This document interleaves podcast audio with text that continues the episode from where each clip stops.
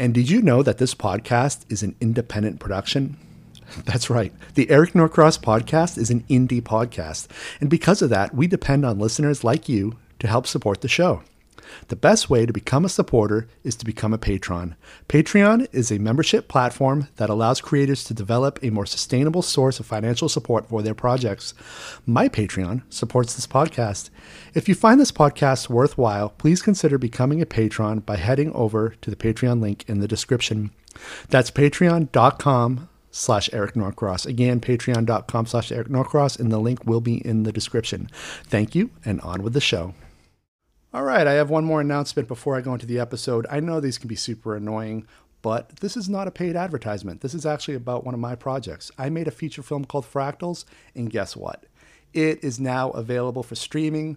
Just visit my website, ericnorcross.com, look for the movie Fractals, and there will be a list of platforms where you can stream it.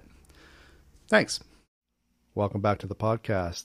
Just prior to the holiday season of 2022, I received an email from a man named Samuel Chong who said that he'd like to come onto the podcast to talk about this book. He did not write the book. A French man named Michel Desmarquet wrote it. It's called The Thiaoouba Prophecy.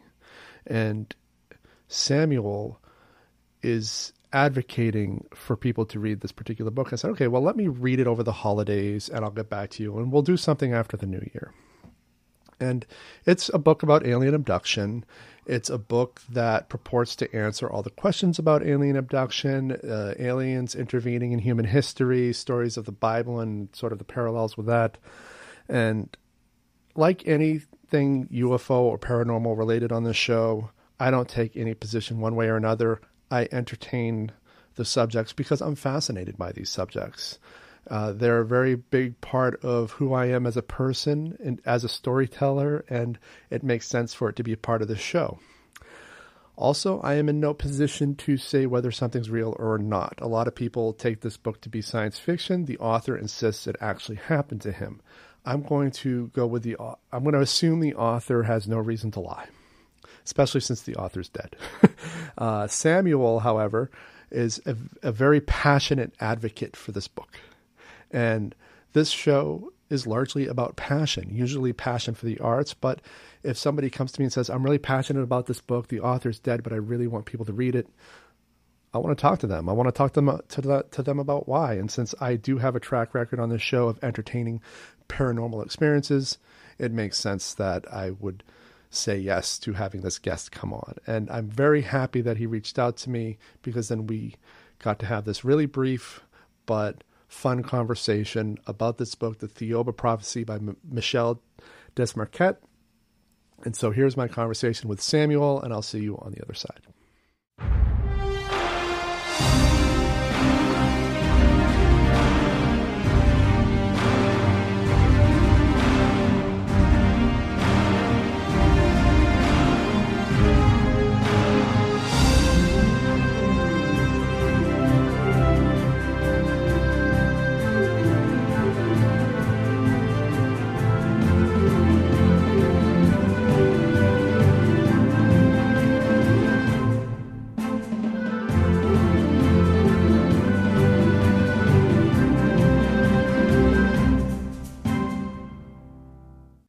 You doing? Very good. Uh, thank you very much for having me here. Thank you for reaching out. Um, I read your book, Love, or or it's Michel's book. Yeah, yeah, you read and. Uh, yep, and uh, I have lots of questions. and uh, what I'm I, one of the things I'm primarily interested in because this podcast is about passion, mm. and clearly you had developed a passion for this book when you read it, so much so that you went to Vietnam to sort of hunt for the author. So, can you talk about finding this book for the first time, reading it, and going to find the author? I love that story, and I think we should start there. Well, you know, I always had a fascination on the mystery, uh, the paranormal, and I thought if the ETs that have a advanced civilization can come and visit us, they must know all the answers, and we can just learn from them and to solve all the mysteries of Earth. So, uh, in my subconscious mind, I always had this kind of fascination um, of uh, stories uh, from ET contactees. So, when I came to the US, um, everything was available for me. So I searched on Amazon, and one day I found this book. Um, it was titled Abduction to the Next Planet at that time. It was selling very expensively at that time, so I checked it out from library uh, through their interlibrary loan services. After I read it, I was so shocked at this content because it really answered all my questions about the universe, the Bermuda Triangle, the Great Pyramid of Egypt, the stories in the Bible, especially, and also the ET interventions in the ancient past as well as in modern history. Um, but in the postscript, it says there are more incredible things that the author, Michel Desmarquet, was not allowed to write about because we were far from understanding them. That got me extremely curious because I thought the book is already incredible enough. What's more incredible about it? What's more that he cannot write? What's more about the secret? So I decided to track him down. I searched on the internet and I really was uh, hoping that he would be still alive at that time, and he was. um, he was living in Vietnam, and I didn't know his exact address, but I had a photo taken by a tourist who accidentally met him, uh, a photo of his bungalow. So I print that picture out, and I showed it to the taxi driver after landed in Phu Quoc Island, Vietnam. And at the second try, the taxi driver took me there. I love that you, all you had to do was show him a photo of the bungalow and he knew where to take you because that's that just shows you how tight knit some of these communities are. If like if somebody were to say hey i know an author who lives in your hometown eric. This is what their house looks like. I could probably take them to where that house is even if i've never been there. Yeah. Uh, it is a very very small community over there. And us actually being a french australian um, a caucasian in vietnam and um, i mean he was kind of a, a distinct character over there. Yeah. Well, when you when you first connected with him, he was plenty pissed that you found him, wasn't he? he yes, a he very was private extremely person. annoyed. uh, what what? So how did that go? Well, it didn't go very well in the very beginning because he was refusing to answer all my questions because he thought my questions were very stupid he asked me to read the books one more time, one more time, additional time, uh, which I didn't have time uh, to to do so when I was in Vietnam. And I was trying to sneak in a few questions when he was distracted, like playing chess with me.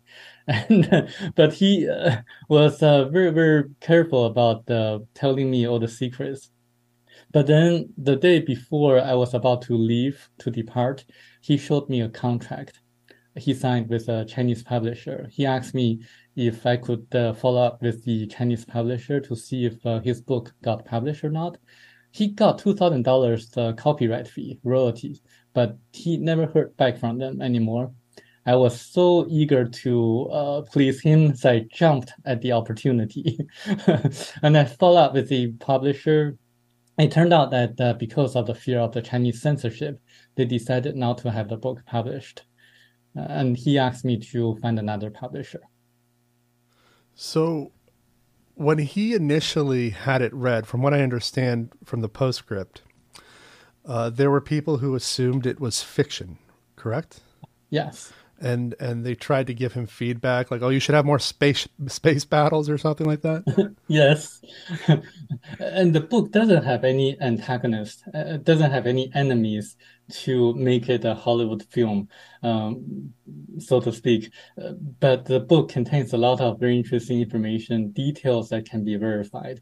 So it doesn't really uh, sound like a science fiction. I mean, doesn't make it a good science fiction. Um, but uh, I mean, some people still see it as a science fiction book. Well, it's it's more of a. I read it more as a spiritual journey, oh, which yeah there's some really great science fiction that doesn't have space battles that that are more of spiritual journeys. One one version of that would be Contact, um, a great book.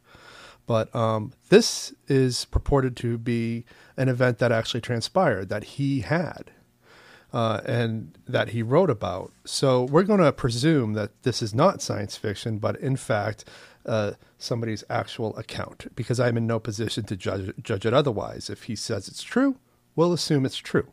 Um, and this is something that I, I, say to all my listeners because I get I do get a lot of strange emails like do you do you believe this or that and uh, and my contention is I'm in no position to tell somebody that what experience they had wasn't real.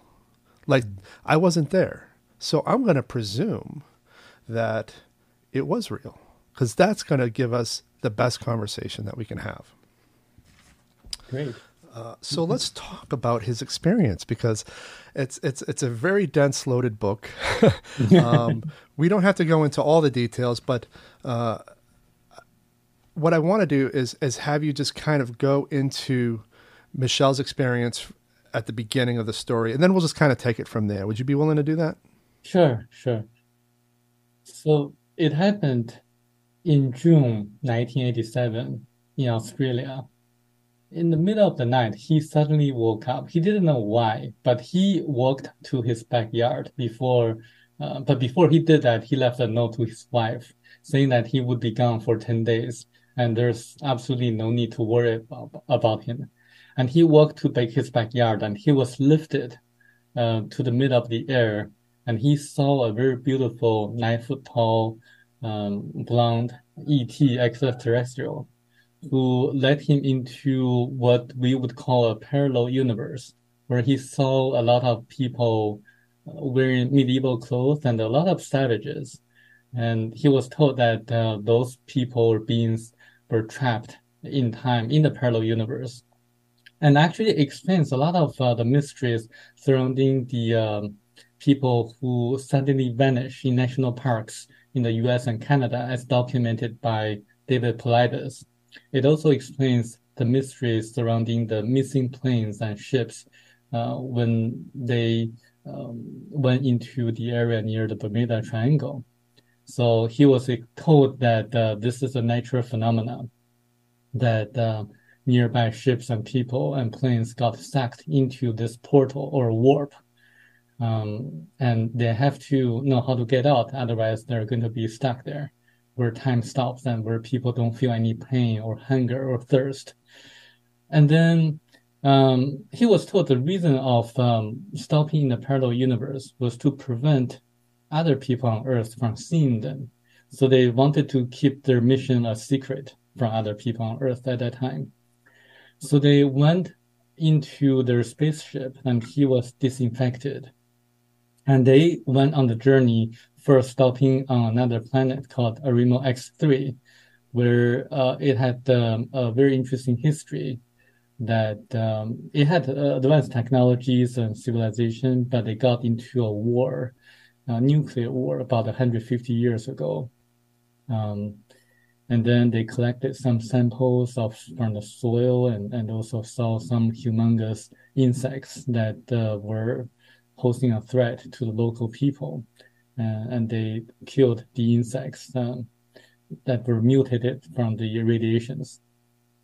And then they went on their journey to uh, the planet Thiaoouba. It's pronounced uh, Thiaoouba, and some people pronounce it Jehovah, which is very similar to the word Jehovah. And there is indeed a connection there because yeah. the Theobans, Jehovans, were constantly monitoring our activities on Earth throughout history. Um, and the book further explains that the stories in the Bible, such as the destruction of the Sodom and Gomorrah, um, Moses leading the Hebrews out of Egypt and parting the Sea of Reeds, and uh, the birth of Jesus and, and the preachings of Christ uh, and the resurrection of Christ um, were all their interventions. And they also intervened during World War II, in which uh, they prevented Germany from being the first country to develop the atomic bomb. They also collected the needles from Project West Ford in the 1960s uh, when the NASA wanted to improve the telecommunication signals uh, by sending hundreds of millions of copper needles into space.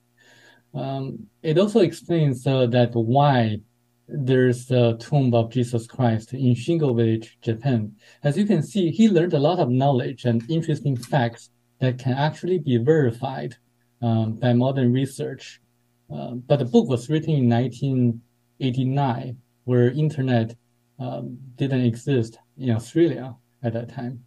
So this uh, makes me wonder if um, he really had this kind of um, um, important mission of uh, passing messages from the ETs to us.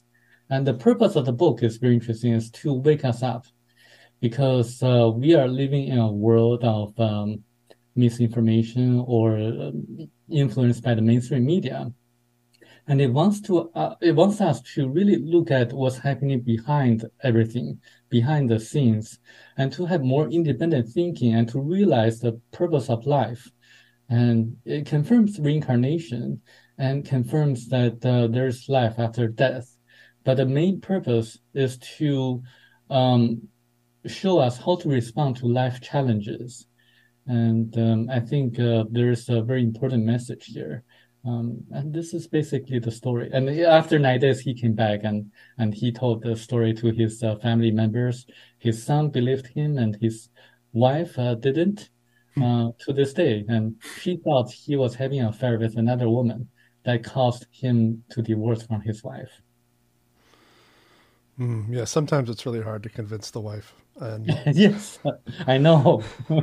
um, we'll let that one go. Uh, so, backtracking a little bit, we say that the Theo- the Theobans. Am I pronouncing that right? Yes, Theobans. Uh, they a lot of the biblical stories are purported to be interventions by the Theobans. So, what would some of the reasonings be for them intervening with us? Spiritual growth because whenever they become uh, concerned about uh, our spirituality development or spiritual development, they um, wanted to correct our ways to inform us that we should focus more on the spiritual growth of our development, not on the material wealth. Remember, like, I, I don't know if you know this, but uh, the Christian Bible talks about the destruction of Sodom and Gomorrah as um, um, being um, like sodomy as the main cause, but the Hebrews, I mean the um, the the Jewish Bible, I mean the Jewish ancient scriptures, they describe in more details about why that happened, because the people in the two cities were punishing the compassionate and loving people, people who were helping um, like uh, others, the poor, uh, and also the people in need and they killed those people. They punished the, the people who were lending their hands. And this is really the main reason for the destruction of the two cities. And I found that to be very interesting because it's um, kind of, I really want to, I really want the kind hearted, compassionate people to, to really um, send their love to others and not to be punished. And I think this is a major concern to the ETs because um, they thought um, those people in the two cities were making a very bad example to the people who were in touch with them. It's like a cancer cell, like a malignant tumor. If you have a tumor um, in your body, would you want to keep the tumor or would you want to take it out? Well, this is exactly what the ETS did to the two, uh, to the people in the two cities. I see. So that on that that brings up a whole bunch of questions that we don't need to get into. But um, what would be in following this rationale? What would be the purpose of uh, the story of Jesus, for example? Why would Jesus come to exist? Yeah, under the Roman control, the Hebrews were living in a very suppressed um, environment in which they couldn't really grow their spirituality. So that's why they decided to send Jesus and Christ to us um, to lead the Hebrews uh, to the right path. And also, another reason why the Jewish people, the Hebrews, were the chosen people was that they actually came from a different planet called Hebra. That was a category three planet. We are living in a category one planet. Uh, it's the lowest category. And the Theobans, the Jehovahans, um, come from category 9 planet, the highest category in the universe.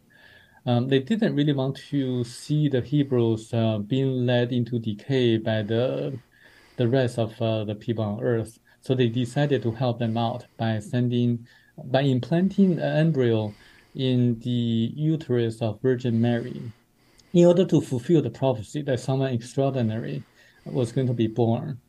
Um, and but because uh, Jesus was born that way, he really didn't know how to perform miracles because he had to pass through what they call the river of oblivion, forgetting all the knowledge that he accumulated in his past lives of performing all the miracles. So this is why in the Bible there's no record of Jesus performing any miracle before the age of 28 uh, or 30, um, even though he was highly spiritual and highly intelligent. Um, and he went to India. That's why some people say Jesus went to India and, and he died in Japan. So there's why there's a tomb of Jesus Christ in Shingo Village, Japan. Uh, I think National Geographic has a story, has a doc um, report on the uh, theoretical explanations on why there's a tomb of Jesus Christ in Japan. Uh, but I think this book gives a more plausible, more reasonable explanation. Um, Christ, on the other hand, is actually um, a theoban who took on the body of Jesus Christ made by the theobans uh, in order to fit into our earthly environment. And he preached all the things as recorded in the Bible just to uh, mainly show people that uh, universal love, um, unconditional love is important, and also there's life after death. That's why he, when he um, was nailed on the cross and then died, um, and then he resurrected three days after. That's just to show people that there's life after death and there is reincarnation. But somehow the concept of reincarnation was removed by the councils of the Catholic Church. And this book specifically mentions or named the four different Catholic Council meetings that intentionally distorted the original meanings of the ancient scriptures in the Bible.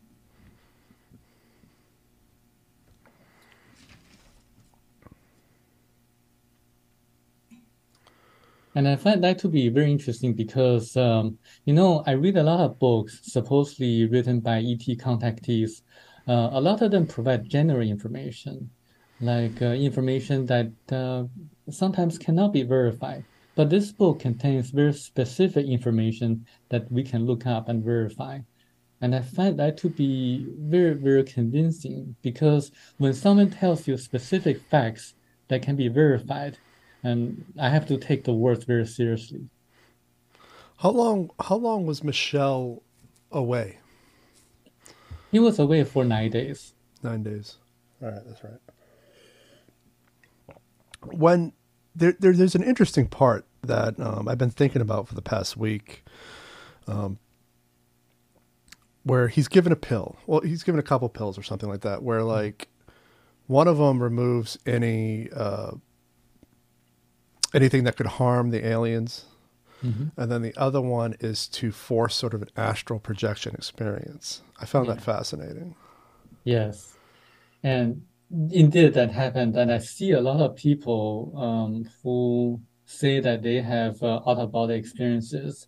And I think there are some researches done by certain organizations and also including uh, the military as well. Um, so that's the way they disinfected him and and they also used uh, interestingly enough uh, different colors of light to disinfecting first uh, yellow light and then blue light. I i did some research. The yellow light increases the uh, speed of uh, metabolism.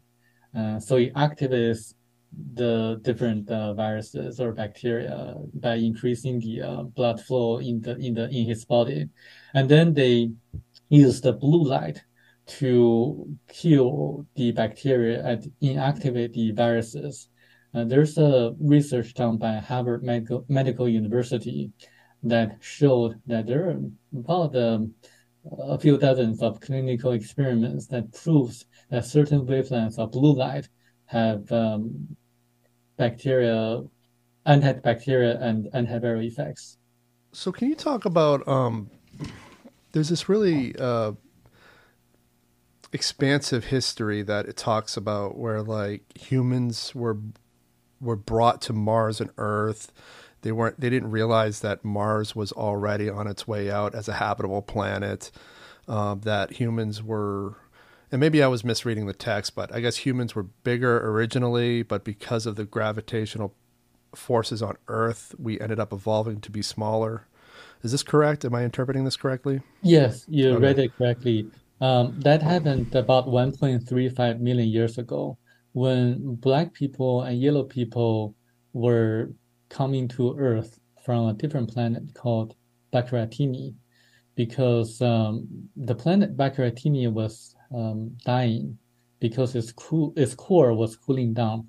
So I did some research on that. The book doesn't really explain it, but I did some research. When the core of a planet cools down, it doesn't have the electromagnetic forces anymore that can capture the atmosphere. So without atmosphere, and the people wouldn't be able to live on the planet. So they explored our solar system. First, they saw, they visited Mars, and indeed, uh, there was life forms on Mars, and back then, and but um, it wasn't really enough to to really have them uh, brought bring their people over there. Um, so they explored Earth, and then at that time there were no people on Earth. There were apes and gorillas, but no people. So they decided to land on Earth. The blacks first landed in Australia, and the yellow people first landed in what's uh, Myanmar or Burma. Um, and because on the planet Bakaratini, the gravitational force was uh, less than that is on Earth, so people were taller and, and kind of uh, heavier on that planet. But when they came to Earth, which has a, a stronger gravi- gravity, um, people over the years uh, became smaller. And um, they actually had a lot of very interesting details, uh, uh, uh like of survivals on Earth. Uh, which I would strongly strongly suggest people to read the book to to get to know more information. Very interesting stories. Yeah, I found the part interesting where like um, the sh- some of the ships were engulfed in earthquakes. Um, it has it has a lot of answers to a lot of questions. Like like it'll explain this this alternate history that we were never taught, and then it'll also like as you're reading it, you you ha- you immediately have these questions, but then the paragraph after will answer those questions, and I really that's kind of what I dug about it. Like it leaves you with questions as you're reading it, but then if you just keep reading it, you'll find those answers. Yes. um, let's see here. Sorry. And some people, yeah. Go, go ahead. Go ahead, please. And some people, after reading this book for the first time, they have a lot of questions. But when they read the second time, they find their answers, their questions to be answered um, when they read the second time. And then when they read the third time, their questions are answered. More questions are answered. So yeah. this is why when I first uh, met Michel Desmarquet, he kept saying to me, "Read the book, read the book," in his uh, thick French accent. And so I was uh, really curious. Um, I mean, how this book can have so much information that answers everything. So before we go into I want to talk about why he chose to publish it and all that. But before we do that, can we talk about the doko? What? So the doko is this structure. It's huge. There's a, a very uh, modest illustration of it in the book, where it, they're really these tiny ant-looking people, and those are just humans against this large sort of egg-shaped structure. What is this structure for? Well, the structure is where the people of Theoban, uh, live, and they they use it very efficiently. Um, so it causes no environmental pollution. When people go inside, they can see outside. So it's like um, transparent from the inside. But when people exit it, when they look back, they cannot see anything inside. So it gives people privacy, but at the same time uh, allows people to enjoy nature once they're inside. Um, so they use a special kind of force that can be found in human bodies. Um, we have uh, nine different bodies: a physical body, and which is flesh and bones, and we also have the astral body. We also have um, um, body, and each body emits a certain energy or certain force. And what the doko is that it uses one of the forces that our body emits, um, and to make it uh, like uh, enlarge the force and make it stronger, and to make it a doko. And some people ask why it's like a half act shape. Um, because when some people who say they can see auras or see human energy field, they see that certain fields are in like a um, like an egg shape. So I, I think that's probably the reason why the doko is um, like kind of egg shape. Okay, yeah, that makes sense. Yeah, there's a lot of a lot of metaphor and allegory in there. Um, so after nine days, Michel comes back to Earth. What prompts him to write the book and to seek publishing for it? Well, he was instructed to write everything that he saw, he witnessed, and experienced. And his mission was to write a book uh, telling everyone what he actually experienced experienced in the nine days. Um, and then he had a hard time in the in the very beginning. He had a hard time uh, finding a publisher to publish as a nonfiction, uh, because everyone want, wanted to publish it, uh, wanted to publish as a science fiction, and he insisted not to have the book published as a science fiction.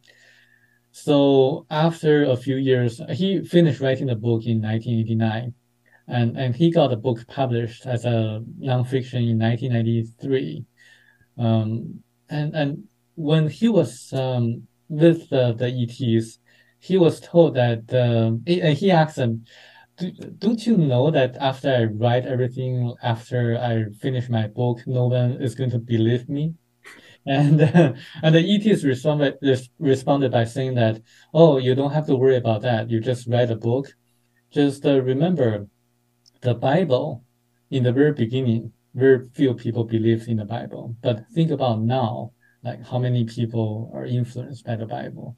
So this is the answer given by the ETs towards uh, his uh, um, like suspicion that no one's going to believe him.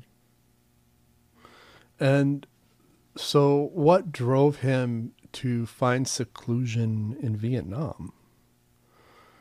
Well, he had a lot of emotional issues, like a, a major depression after he learned that um, very few people believed him. Even the ufologists at that time in Australia didn't believe him because they were not consistent with their own, like the ufologist um, kind of agenda. Yeah. Um, and his wife um, didn't believe him. Um, she thought he was having an affair with another woman. So that caused his divorce. And a friend of him um, suggested that why don't you change uh, another environment than to live elsewhere and go to Vietnam? Um, and so he followed the instruction from his friend and he decided to seclude himself in know very small, um, on a very small island in Vietnam. Now there are there are some things that he was instructed not to reveal in this book. Did he ever tell you what they were per- personally? Yes, he did. Um, there are two things that he revealed publicly that's not in the book. Uh, there's one thing he revealed personally to me that he was not allowed to talk about to anyone else. Uh, the two things he revealed publicly were that um, there are three chambers beneath the Sphinx of Egypt. That when we are ready, when the three chambers are open, everything will be known. Um, and the second thing is uh, regarding the Greys. Um, he says that uh, the Greys have been monitoring us just to see how we respond to our increasingly decreased immune system, because the Greys also have the same problem um, because they're dying race. They want to see how we respond to the same challenge they have been facing. Uh, they're also from a category one planet, uh, even though they had better technologies. And they indeed um, had about 150 people um, having implants by then, just so that they can monitor monitor the people. Um, but there's absolutely no harm um, caused by the implants um, because the Theubans were actually monitoring their activities as well and also protecting us, making sure that there is no damage caused. And the one thing he didn't reveal publicly um, concerns um, a very interesting information that I'm privileged to obtain after meeting him for the second time. He told me not to reveal it publicly to anyone because he said Thao, the main ET, his contact, um, said to him that way. But what he didn't say was that um, he didn't say I couldn't write an article uh, revealing as many clues as possible, so to make it a puzzle uh, for everyone to to get a sense of what that is about. So that's why I wrote an article and I posted on my website. So people, if they're interested, they can they can read the article and get a sense. I'll The put a link to it in the show notes. Okay, and the title of the article is uh, uh, "The Second Coming of Christ." Okay. Gotcha. Yeah. Okay. But they'll get to it. Um, well, I enjoyed this. I'm glad you reached out to me. I, I think that uh, these kinds of stories are fascinating for me. Like I said before, um, I just take it as Michel experienced it. And is Michel still with us today? No, he passed away about passed- four years ago. Oh, that's too bad.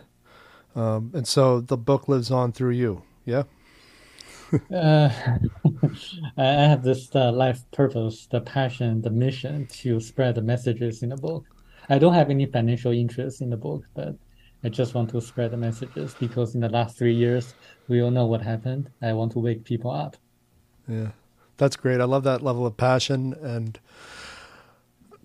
I am inter- I am interested in more of the details of the Greys because uh, so much of the UFO experiences we have on this show concern the Greys' interactions with humans, and uh, when you talk about the the dying sort of um, the their dying race. Uh, or their inability for their bodies to cope. Uh, what what what does what does that mean in terms of human biology? Like, what's going on with humans that they're interested in? Are we losing our ability to for our bodies to defend themselves against the environment? Yes. According to the message that was sent to Michel Desmarquet telepathically, we have been losing our immune system since 1948. Uh, the Greys also have the same problem. They want to study us, how we respond to such situation. Um, they're also from the planet of Soros, and so are we. Um, and but I, you know, I have a friend uh, who is a very beautiful Chinese lady who works at a major luxury store, and she had a very interesting encounter with the Greys a, a few months ago. Um, she hiked in Yosemite National Park, and she got injured. After he after she came home, um, she saw this um, like two or three Greys visiting her, and um, and then the next day her injuries uh, were fully recovered. Um, she also saw like it felt a little bit of um, unease in the very beginning because she, you know, she is a very beautiful lady and she thinks um, the the Greys are really ugly.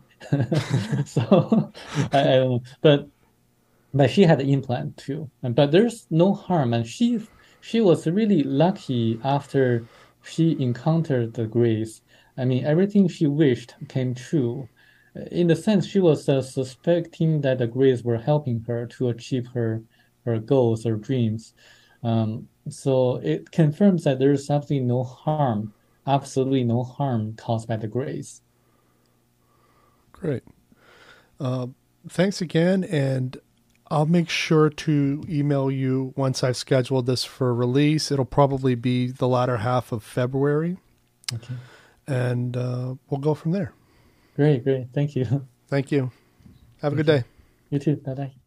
And that was my conversation with Samuel. I hope you enjoyed it. Now, when I go into these conversations, I always go in with the presumption that the author of a work genuinely believes they went through an experience. And so I'm not critical of them in the conversation or when approaching the conversation. However, I do have thoughts on each work that I read. And I sometimes I'll talk about them on the podcast, sometimes I won't. With this particular book, I did find some of the explanations of human history on Earth to be a little bit racist. Um, you know, I don't care about the the part where you know, we came in on spaceships. Like that's such a common explanation uh, in certain UFO circles for why humans exist on Earth, completely uh, obliterating evolution and all that. there are people who believe that. Um, I don't personally. I love the idea. I think it's it's kind of romantic in a science fiction way, but um, the explanation in this book for it came off as a wee bit racist. For example, the the wording of yellow people landing in Myanmar and black people landing in Australia. Um, the, the racism alarms were just going off as I was reading it. But there are aspects of the book that are entertaining and interesting and get you thinking. And in the end, if you can just say, okay, well, this is that, some of those other things turn out to be interesting. And as a science fiction author, I'm always interested in what other people are writing, whether it's fiction or purported to be nonfiction. And so, if you're a science fiction author, if you're into the alien abduction phenomenon, maybe this book is for you. But just keep in mind that uh, it's really dense and it's loaded with a lot of information, so much so that it can be really confusing. Um, much like the Bible, which I'm a big critic of. uh, it's so much information that you are easily steered into confusion, which, yeah, that's it. That's my warning, but also if it's your speed, it's your speed. There's apparently a big fan base for this book, and Sam is one of them. So I hope you enjoyed this conversation. I actually did. I really enjoyed it, and I'm glad that he reached out to me. Thank you, Sam. I hope you are willing to come on again and that I treated you fairly. Bye.